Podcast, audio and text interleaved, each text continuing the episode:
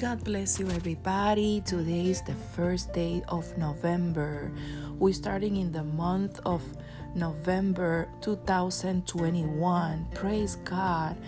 I always believe that every day is we have to thankful God for everything that He gave us to us, for everything He do in our life.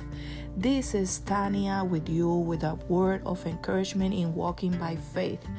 And in this month, I am grateful for many things also for our trials because when we pass with trials god is trying to learn, teach us something from that lesson. Amen. Everybody can say amen to that. And today in the first november first day of november um, it says let's be thankful always. The apostle paul is our inspiration to be always thankful.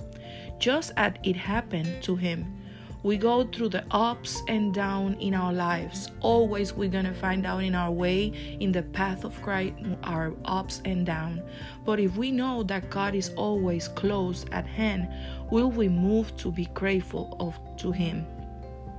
We need to remember that someone talked to me and tell me that he is our Jehovah Jireh. He is your provider.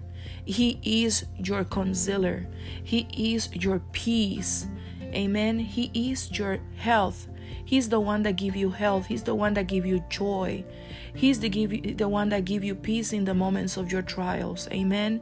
And today, this is a short word for today, and I'm gonna lead you with First Thessalonians 5:16, and it says, "Rejoice always and delight in your faith.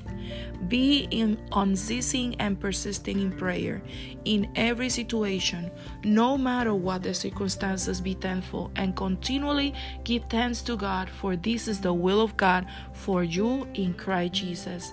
No matter what you're going through right now, I exhort you to, I encourage you to look to the to put your eyes on heaven.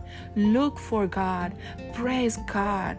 And be thankful for everything you have right now and for everything he's gonna give you in the future. God bless you